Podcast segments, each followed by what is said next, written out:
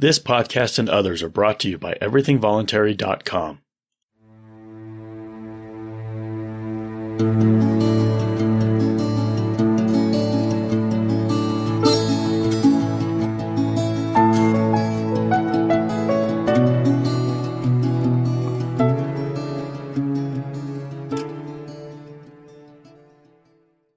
You can receive all new content offered by everythingvoluntary.com in your email inbox every single weekday for free. Visit digest.everythingvoluntary.com to subscribe.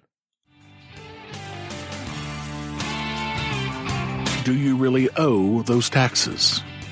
By Anonymous. I recently had a short conversation with a friend about the meaning of the stealing commandment Thou shalt not steal. His attitude was if you owe the taxes, then the government can't be stealing from you when they collect it. However, he did recognize that if you don't owe it, then it is stealing when the government comes after you with all of its might.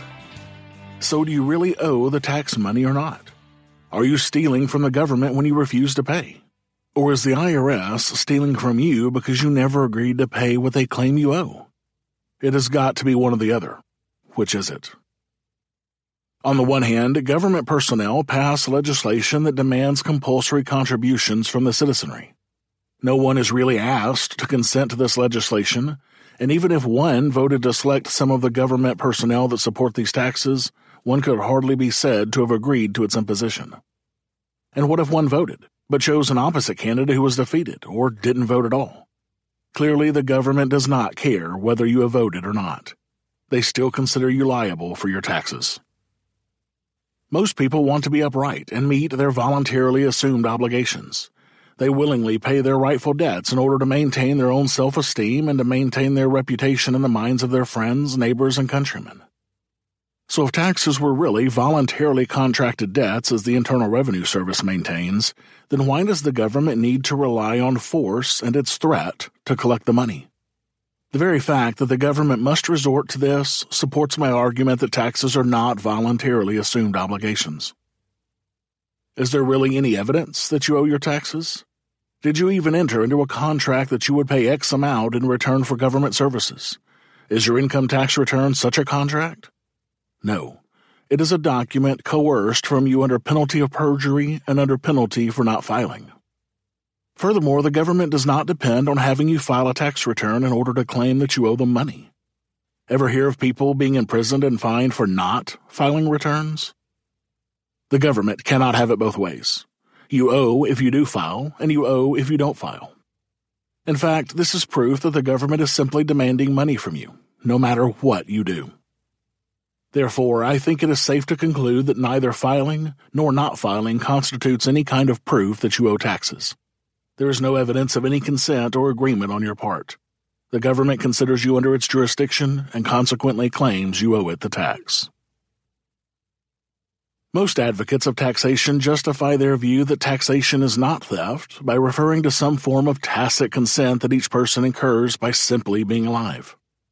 This amounts to the claim that if you were born in the United States, then your presence means that you have agreed to be taxed.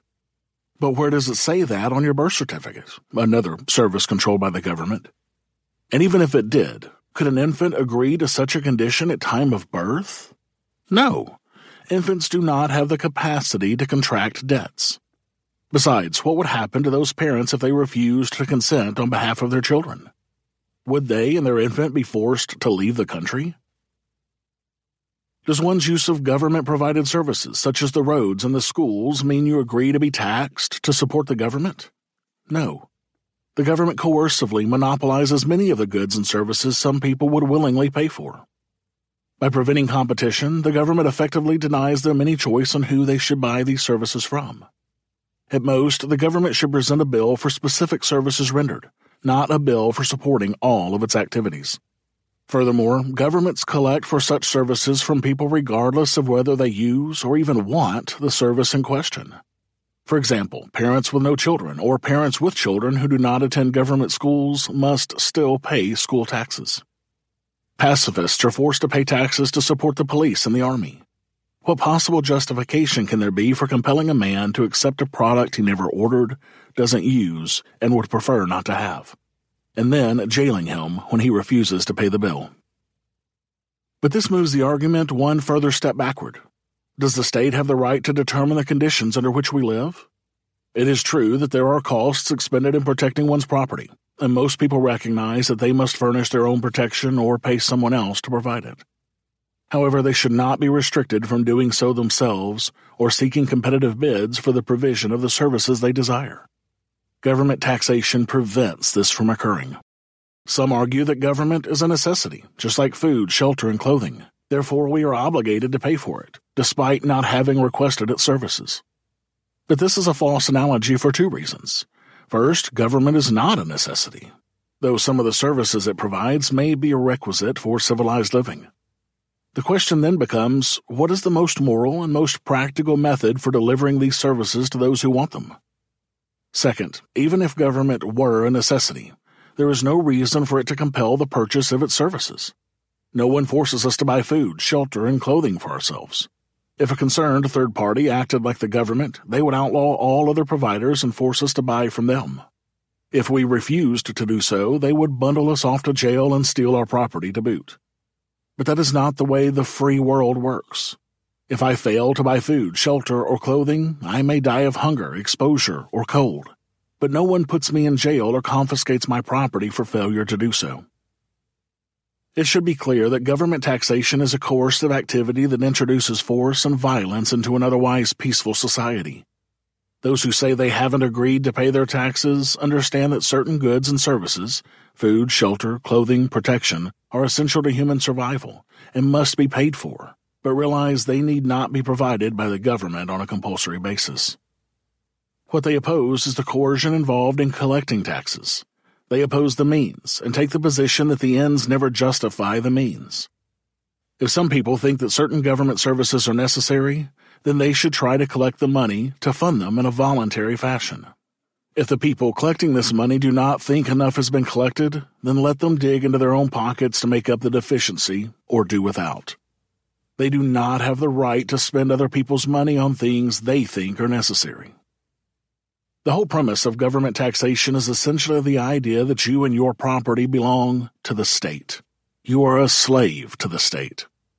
Whatever the government allows you to keep or accumulate is simply attributable to its generosity. It is not yours by right. The voluntarist view is that the state is a criminal institution, and that the state accumulates its resources and wealth only by stealing them from each member of the community. Consequently, failing to file a tax return or cheating on one's tax return is simply a case of outwitting the criminals and keeping your own property. How could anyone object to you hiding your jewels so that a common thief couldn't find them? Is that any different than you holding on to your wealth so that the government can't seize it? The answer in both cases is the same. Neither the common thief nor the government have any right to your wealth. They have no right to object to your actions that prevent them from seizing all or part of it. What the government calls tax evasion, either not paying your taxes or paying less than it claims, is simply a person's way of saying no, or enough is enough. Such actions are one way of protecting your property from government thieves and reducing the amounts the government steals from you. The non filer and tax evader are usually looked upon as cheats, but is that really the case? No. The cheaters are those who deceive others into believing that they owe taxes to the government. These are the people who are trying to cheat the rest of us out of our rightfully earned property. Tax refuseniks are simply trying to outwit a criminal government by keeping what belongs to them. It is their money. It was honestly earned. They are fully justified in keeping it out of the clutches of both the thief and the taxman. Addendum the gist of my article is to counter the belief that you are obligated to pay taxes levied by the government. Most people agree that if you owe somebody money, then you should meet your obligation and pay the debt. But to owe already assumes that you have voluntarily contracted the debt and thus obligate yourself to its repayment. But this is false in the case of taxes, which is precisely why the government goes to such great length to argue that paying taxes is voluntary. Taxes are a coercive demand imposed upon you by the government, just as the robber demands your wallet. If you once admit taxes are forced exactions, then it follows that taxation is no different than the forced exactions of a thief. You certainly don't owe the thief the contents of your wallet. Well, you reply, the government provides us with infrastructure and services. So what? I reply. So does the kidnapper who forcibly abducts you and then feeds and shelters you. Do you owe the kidnapper for his services in keeping you alive while he demands a ransom? Of course not. Isn't the government acting just like the kidnapper? Which brings us to the whole point of my argument. How can you define taxation in a way which makes it different from robbery? The question is not whether or not theft is wrong, but what is considered to be theft. In the same way, murder is universally forbidden, but there are great differences between peoples as to what killing is considered to be murder. Garrett Barden and Tim Murphy, Law and Justice and Community, 2010.